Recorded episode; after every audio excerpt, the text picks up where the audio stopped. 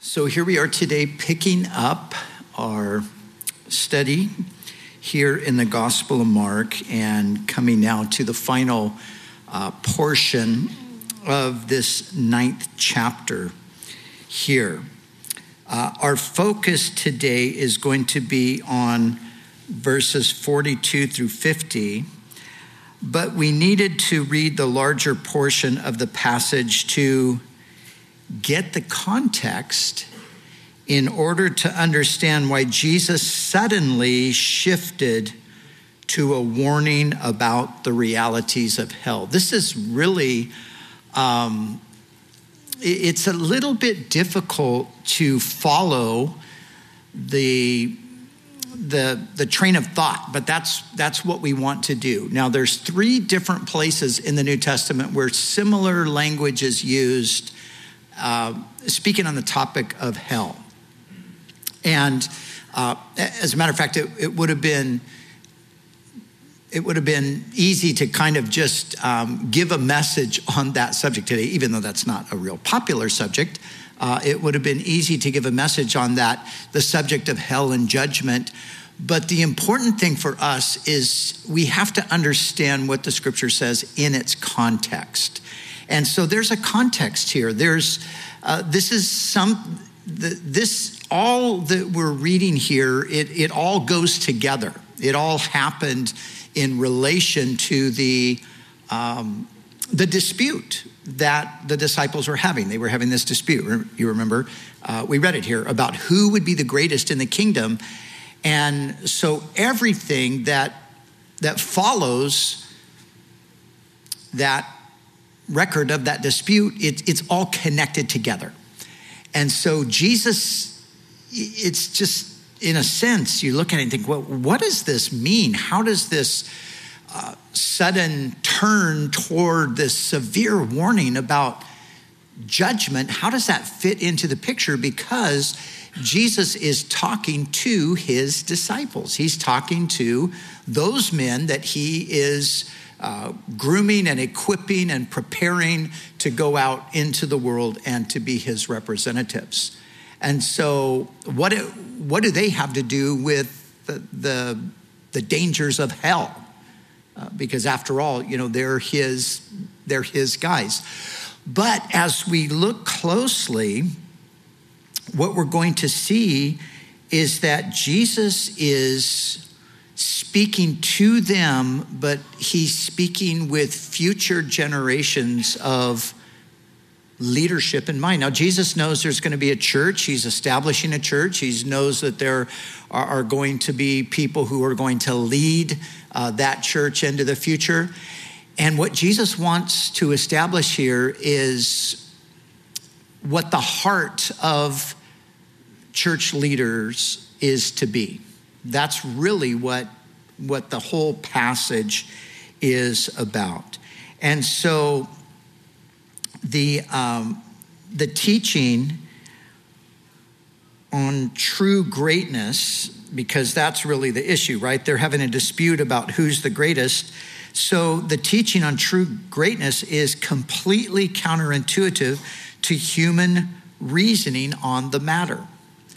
And Jesus wants these men who he's going to appoint to lead, he wants them to understand what true greatness is. True greatness is being a servant. True greatness is not seeking to lord over people, but to uh, come and serve people. And so, because the apostles were no exception and, and they themselves were clueless, so Jesus undertakes to instruct them on what and who really mattered before God. So that's what he's doing here.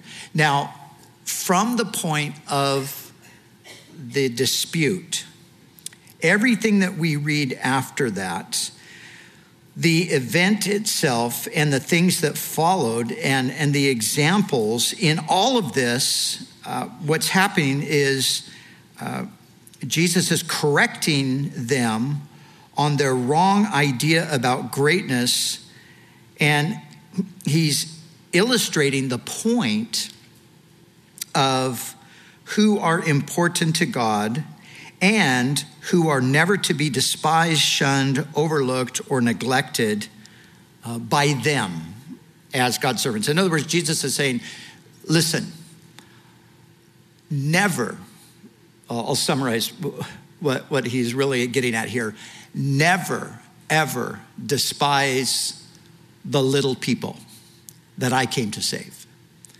So he is instilling this in the first leaders of the church so that the successive generations of leaders would understand the priority of Jesus. Because we see already they're, they're, they're thinking wrongly. So their, their model is all right, power. We're, we're going to have power. We're with Jesus, and I'm going to be the greatest. No, I'm going to be the greatest. Well, I'm going to sit on his right hand. No, I'm going to sit on his right hand. And so they're, they're modeling the world's idea of power. They're also modeling the ideas of the religious elite of the day, because the religious elite of the day, made up of the Sadducees, the priestly uh, group, and the Pharisees, uh, they, they lorded over the people. They, they had no real care or concern for the, the average person. As a matter of fact, there's one point where uh, John records this for us where, where somebody says about Jesus how, you know, the, the report back was, This man speaks like no one's ever spoke. And they said, Have any of the Pharisees believed in him? But this common people, this, this uh, rabble, uh, these people who don't know anything, they're the only ones that are following him. You see, that was their attitude. Their attitude was to look down on the common people. And that's the very attitude that Jesus is not going to tolerate.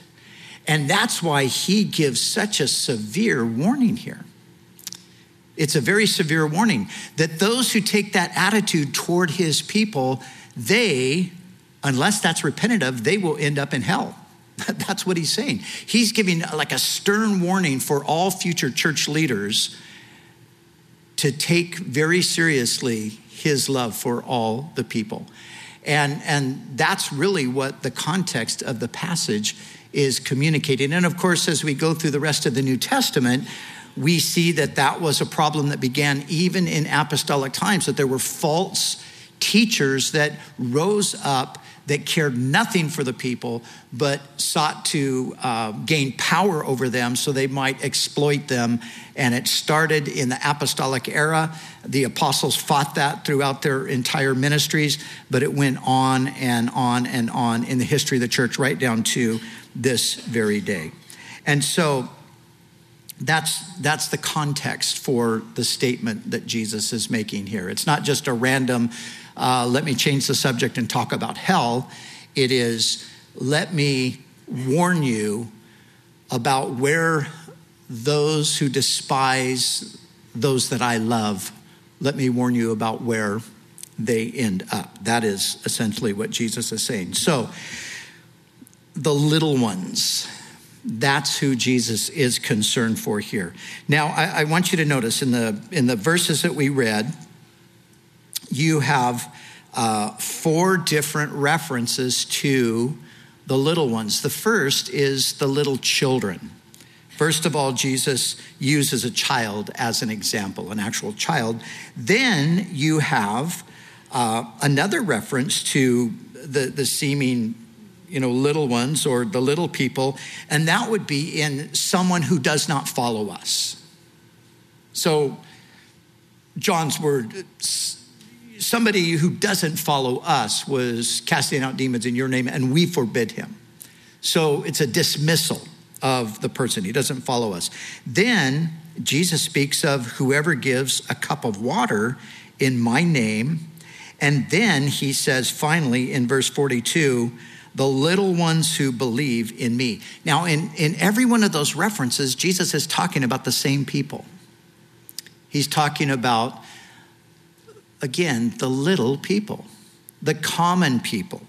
He's talking about, first of all, little children. Well, uh, little children in the minds of many were not of uh, that much importance. I mean, you know, after all, these are just children. It's like, uh, out, out of uh, children should be uh, seen and not heard, and, and all of that sort of thing, just dismissive of the little children. And then someone who doesn't follow us. Well, this person's not one of us, so we don't need to have any real um, care or concern for that person. And then whoever gives a cup of water in my name, well, this is a person, a cup of water. What is that? I mean, that's nothing. This is a person who is, is not of much worth. And then finally, when Jesus uses the term the little ones who believe in me, the words mean those who are deemed insignificant.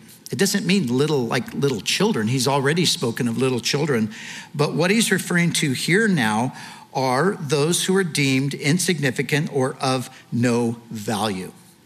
And in a parallel passage in Matthew 18, that is clarified because Jesus says there, He says, See that you do not despise one of these little ones, for the Son of Man has come to save that which was lost.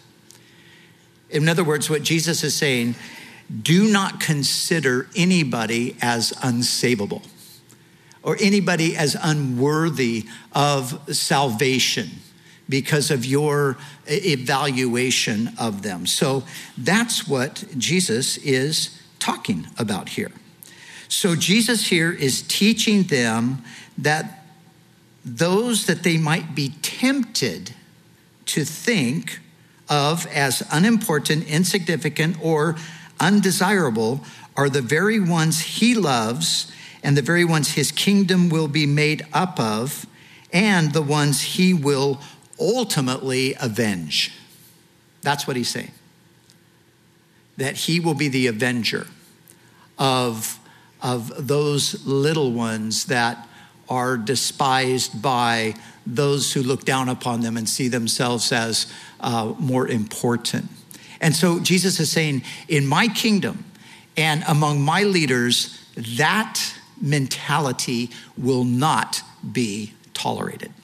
That mentality will be a judgment. And anyone with that mentality, Jesus is so severe. He says it would be better for that person if a millstone were tied around their neck and they were cast into the depth of the sea. So if, if a, a person in a position of spiritual leadership, if that person stumbles, meaning if that person turns people away from Christ because of a condescending, um, self righteous, you're not worthy, God doesn't care about you or love you, Jesus said that person is um, in danger of judgment. And he, of course, allows for repentance because he says, if your hand offend you, cut it off. If your feet, cut them off. If your eye, pluck it out. Um, it's, in other words, get right with God, change that attitude. Now, I mentioned here uh, those who really matter to God. That's what, that's what Jesus is teaching them. So here's the question Who really matters to God? Well, on the one hand, of course, the answer is obvious. Everybody matters to God, right? Because um, Jesus died for the whole world. For God so loved the world that he gave his one and only Son. So we can confidently say that everybody matters to God. And it doesn't matter uh, if you're rich and famous or if you're poor and obscure. It doesn't matter. None of those things really matter in one sense because God loves everyone and He cares about everyone. But we do have to recognize that God does have a soft spot for the underdog. And that is revealed all throughout Scripture. Uh, he cares about widows. He cares about orphans. He cares about refugees. He cares about the poor. He cares about the oppressed. And they have a, a special place in his heart. You see, the truth of the matter is, Jesus is, he's the real champion of the poor. He's the real champion of, of the common uh, people. And we can never forget that. You see, there's no one insignificant to Jesus. And, and as we see Jesus in his ministry, you know, if you think about the ministry of Jesus, I was thinking about this in preparation uh, to teach us. I was thinking about how you know, Jesus basically just ignored the, the, the high and powerful uh, elite of the day. He, he spent his time with the people that no one wanted to spend their time with. That's, that's who he came and he ministered to. He ministered to just, you know, the everyday average person whose life was broken and who was struggling with, you know, maybe economically or maybe physically through illness, or maybe they had been ostracized uh, socially because of their uh, behavior or whatever. Those are the people that Jesus came and ministered to. And so, even though God, of course, uh, loves everyone and everyone matters to him, uh, there is that soft spot, uh, soft spot in the heart of the Lord. And there is also the reminder in Scripture that God resists the proud.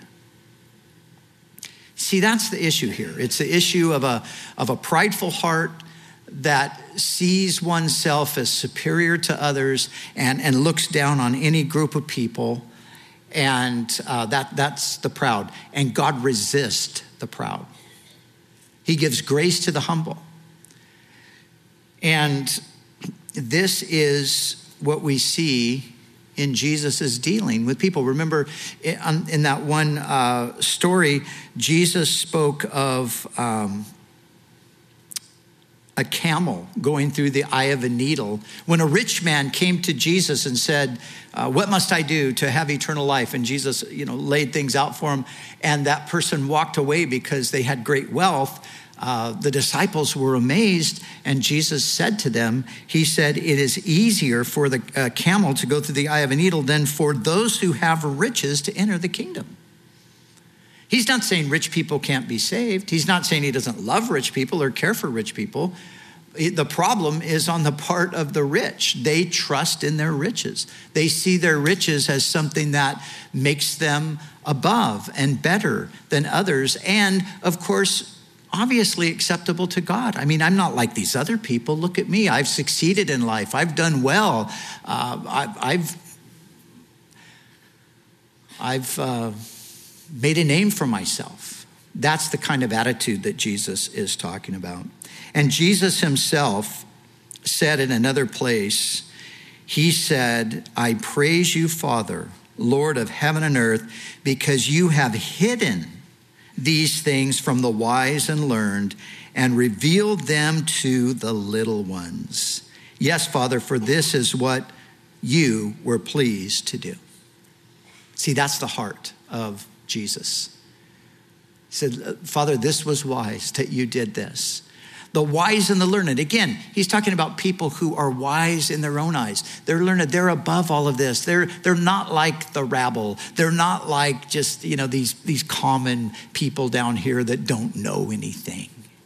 That's, Jesus said, Father, you hid these things from them and you revealed these things to the little ones. And Paul the apostle uh, would pick up on this same idea and writing to the Corinthians, he would say, For you see your calling, that not many wise according to the flesh, not many mighty, not many noble are called, but God has chosen the foolish things of the world to put to shame the wise.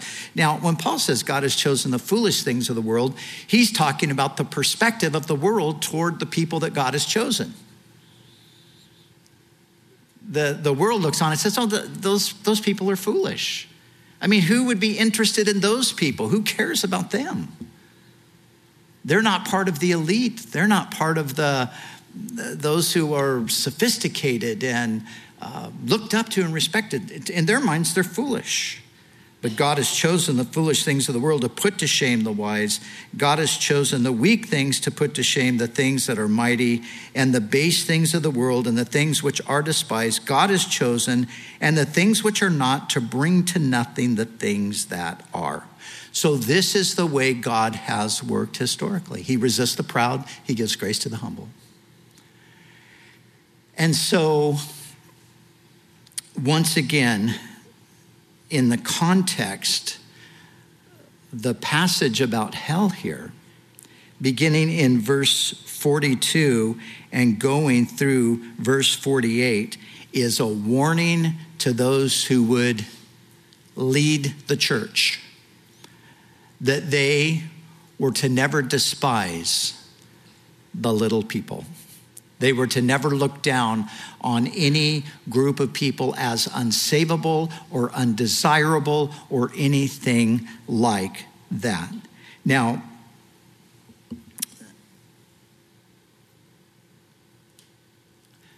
included in this, of course, would be that they would never despise, oppress, exploit, abuse, neglect, or reject the ones that Jesus so deeply loves. And those who have done that are obviously not the true servants of Christ. And Jesus is warning they will have their place in hell. Again, it's a severe warning against the false leaders, but he holds out the hope of repentance. Now, tragically, see, this is a lesson that was not taken to heart. Now, of course, in the earliest days of the church, yes, the, the apostles finally understood this. This was a, um, Jesus was teaching them this as, as, as they were going along because they, just like everybody else, were thinking in terms of power over people. But Jesus breaks them of that. And of course, we see their subsequent lives and ministries that they, they learned the lesson. But unfortunately, uh, not everyone learned that lesson. And after the, the death of the apostles, and as the church went on historically, uh, you, you had many, many people in many different eras and seasons in the church where this whole understanding was just completely uh, dismissed. And the church uh, bought into the power structures and sought to uh, basically rule and, and, and have power and lord it over people in the same way that the, the kings of the earth did, in the opposite way of what Jesus said things were to be done. And so, from the institutionalizing of the church, where the best seats in the house were reserved for the wealthiest, most powerful in society, that happened. Uh, to the church's lust for worldly power, that put the church in bed with the state uh, to even subduing the worldly powers to the point that the kings bowed before the leaders uh, of the church, lest the leaders lose the church's approval. Did you know that at a time in history, the church in Europe specifically had more power than the monarchs? The monarchs were subject to the authority of the church because the church held over them the threat of hell. So if you cross us, if you don't acknowledge us, if you don't recognize our power, then we will condemn you. And back in those days, nobody really had a, a Bible to, uh, the church kind of took the Bible out of the hands of the common people. And so uh, everybody was just subjected to that. So the history of the church is full of these kinds of things. And we today cannot be ignorant of this reality. You know, it, there's an interesting phenomena that's happening in the culture today. We see Christians being persecuted. We've seen that in the Middle East. Uh, we've seen that most recently. We saw that in the bombings in Sri Lanka last week. And, and, and so there's, there's talk, and uh, oftentimes in the, the media in general, as we, as we saw, there, there's a reluctance to even admit that Christians are the target. So there's a reference to Easter worshipers, no use of the word Christian. And, and even people in the, the secular media are noticing this trend and this tendency. And there, there's a reluctance and, and really, in many cases, a refusal to even consider that Christianity is, is being oppressed. And there's a reason for that. The reason for that is in the secular mind, the church has been seen as an oppressor. So the church has oppressed people. The church has been an oppressor. So, and, and in the minds of many people, the church is still an oppressor. And so they do not want to look at the church being oppressed. They want to, to keep the narrative going that the church is an oppressor. Now, listen, that's of course wrong, but the church has given them a basis for that. And the church has done that by failing to take to heart what Jesus taught here. Because the church has sought power, the church has oppressed people. That is a historical reality that we cannot escape. And rather than denying it, we ought to just admit that that's been the case and remind people that, well, that is true, that happened in church history, but guess what? Jesus warned about it. Jesus said it was going to happen, and Jesus never did it, and his original followers didn't do it. But yes, it has happened in history. It doesn't help to deny it because we are denying reality. So, but but just these these different examples that we could go through here just thinking about these different things. So the time when the church had dominion over the over the civil authorities um, in Europe, but then you see it to uh, the joint venture of the church with the worldly powers during the colonial period in oppressing and exploiting uh, native, native peoples. I mean, you read the history of, of what happened in South America and Central America, Mexico, here in North America. I mean, the, those that that was oftentimes the church working together with the state and oppressing and, and exploiting and, and scandalizing in the end, uh, stumbling people rather than leading people uh, to Christ. And so you can see it there. You can see it in the church's support of and complicity in the slave trade. You could see it in more recently the church's support of Hitler. Did you know that a, a large um, number of church leaders in the German church supported Hitler? And it was a minority that resisted him, and they were persecuted by the, the church for their resistance. And so we have that example there to the church's ongoing disregard for the plight of the immigrant, the marginalized, the racially oppressed, and so forth. Now, when I say the church, understand what I'm referring to here. When I say the church, it's what the world sees and understands to be the church. Now, we would say, oh, no, no, that's not the church. And the world says, well, why not? they say they're the church, they claim to be the church, their buildings say we are a church, their whole hierarchy says we are a church. But we say, but no, they're, they're not really the church. But you see, the world can't make that distinction.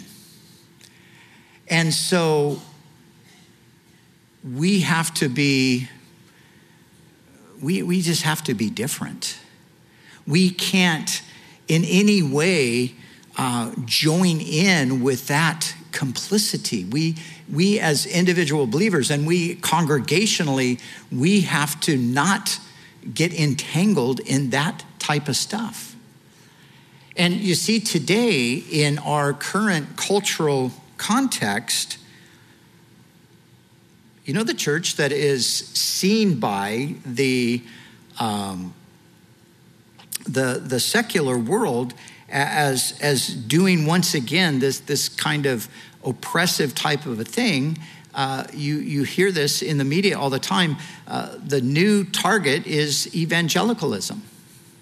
And now, evangelicalism historically is, uh, have been the people that have believed in the Bible and taken it seriously. And the evangel is the pro- proclamation of the gospel. But what's happened over time is that among the evangelical church, you have a similar kind of thing that's happened over and over again where, where the church gets blended with secular power. And the church embraces secular power. And the church gets more invested in uh, national kinds of concerns and things rather than in the gospel concern. And, that's a real thing that we have to uh, be aware of and watch out for. But, but the good news is this there has always been, all throughout the history of the church, there have always been those who understood, believed, and followed what Jesus taught here. The apostles and the early church leaders got it, and thank God many others throughout history did get it. But let me give you some examples. So, William Carey, William Carey was kind of the first uh, European missionary to uh, India.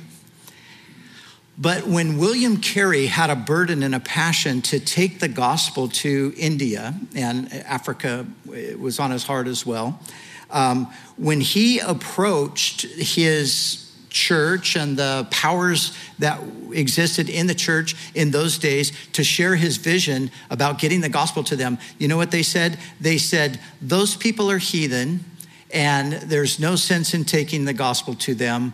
We don't need to be concerned with that. So, the attitude of the church leadership in the days of William Carey is exactly the attitude that Jesus said never to have. See, for them, the heathen were unsavable. They're unredeemable. They're worthless. Why would you waste your life or time or money to go take the gospel to those people? That was the attitude in those days. Wilberforce, Wilberforce is the one who, uh, of course, fought against the slave trade in Britain. You know, some of the fiercest, fiercest opponents of William Wilberforce uh, were the Anglican leaders of the day. And of course, there were people within the, the church that were with Wilberforce and fighting against those things. But some of his fiercest opposition came from the established church. So, this is another example. This, this has happened so many times over. Hudson Taylor, Hudson Taylor, the great pioneer missionary to inland China, when Hudson Taylor went to China, Hudson Taylor loved China. From the time he was a boy, he loved China. He loved all things Chinese.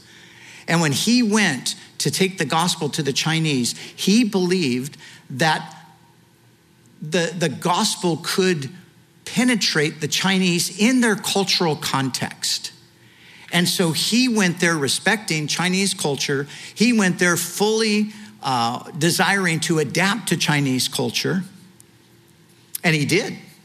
He went and he dressed like a Chinaman and he took on Chinese culture. And you know what the mission organization tried to do? They tried to force him out of the land because he wasn't there to just bring the gospel to the Chinese, he was there to bring European civilization to the heathen. That was their thinking. And that's why they so fiercely opposed Hudson Taylor. But thank God for Hudson Taylor that he stood against that, that he understood the real issue was the gospel. And so, a- another more recent example would be Dietrich Bonhoeffer. Dietrich Bonhoeffer was one of the voices that stood against the state church uh, back in the time of the Third Reich.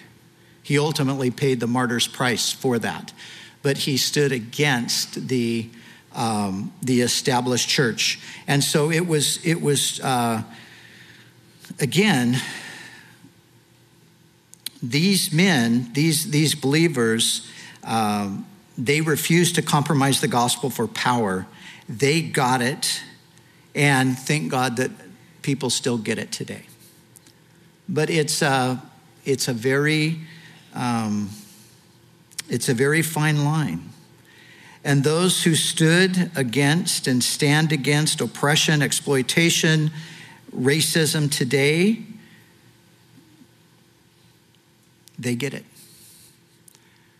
And you know, it's not popular, even today. And sometimes, even in the church, there will be criticism of those who stand for the marginalized, but let's never forget that the severe warning here about the fire that is never quenched came to those who would lead the church. Because Jesus said, Do not despise the little ones. Jesus, as I said, is the champion of the little people.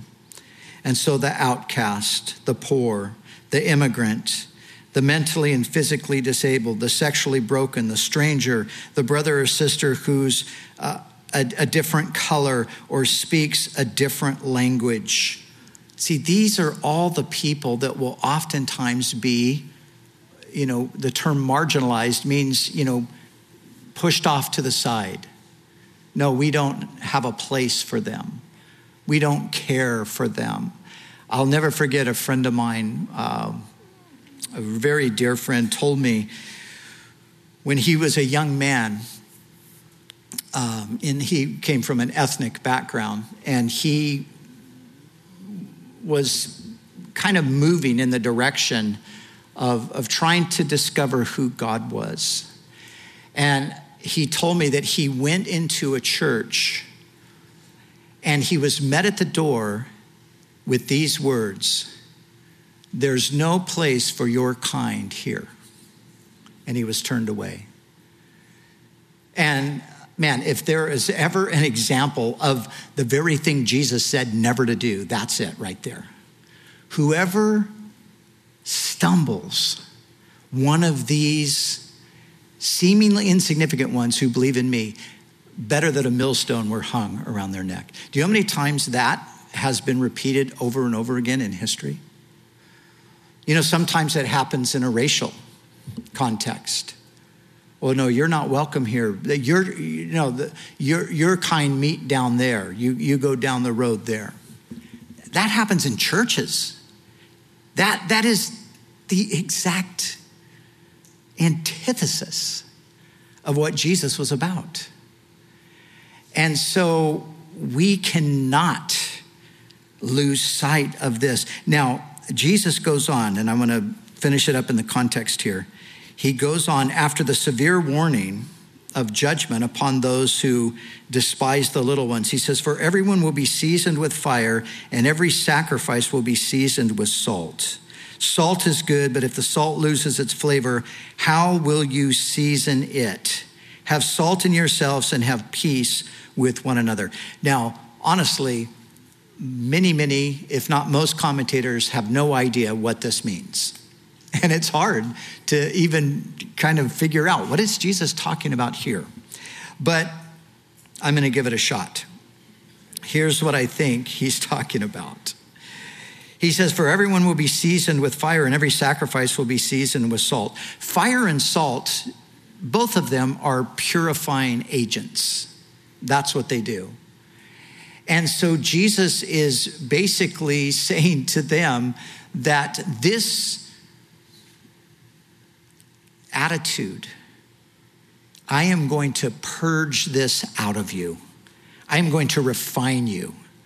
I, I, am going to purify you so that you'll never again say, Well, we told this person, you're not part of us. Or, you know, oh, somebody with a cup of water, what is that? That, you know, obviously that person's insignificant. Or, or the, these little people. So Jesus is saying, I'm going to purge that. That's what fire and that's what salt does.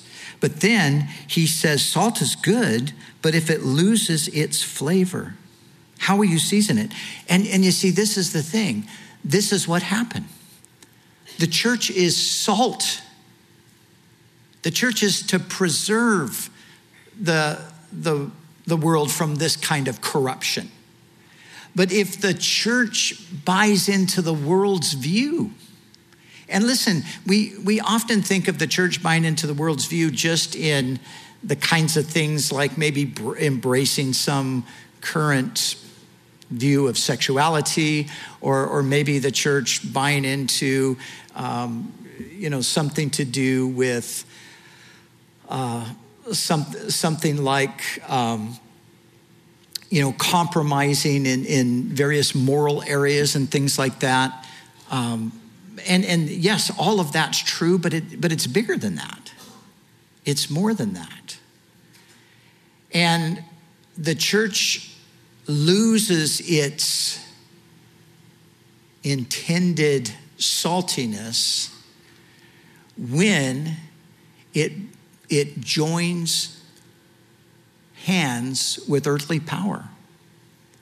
When the church seeks the approval of the powers that be or goes along uh, just hand in hand with the agenda of the powers that be, the church has then lost its flavor and it becomes good for nothing. You see, the church is to be countercultural. And the church is to be countercultural in every way. The church literally should offend everybody. it should offend everybody. It, there, it, we are a, uh, an equal opportunity offender. That's who the church is to be. In other words, when the church is lined up perfectly with the agenda of the powers that be, regardless of what the particulars are, then the church is compromised. So I'll make it real simple. We have the division, we all understand it, right? There's the division of the right and the left. And if the church is fully aligned with either right or left, the church is compromised. See, the church is to be a different thing.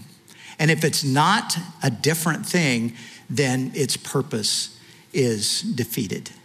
And that's what Jesus is saying. If the salt loses its flavor, you see, the truth of the matter is, Jesus loves everybody. But he has a big, big heart for the marginalized. He has a big, big heart for those who are suffering, for those who are poor, for those who have been oppressed, for those kinds of things and those kinds of people. The heart of Jesus is for them.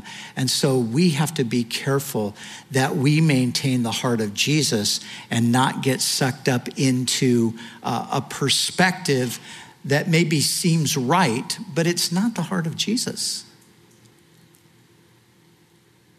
Remember, in all of these examples that we're giving here, what's happening is there's a dismissal of certain categories of people.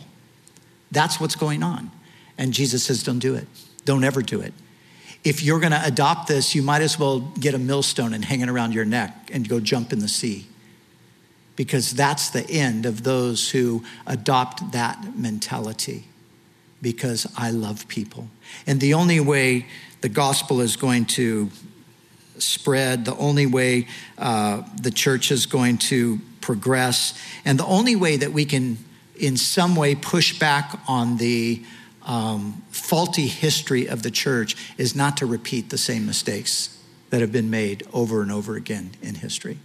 And so, in our cultural moment, we have, uh, we have areas that we ourselves have to understand God's heart on these matters and not be sucked into the, the human perspective, regardless of what side we're taking our cues from.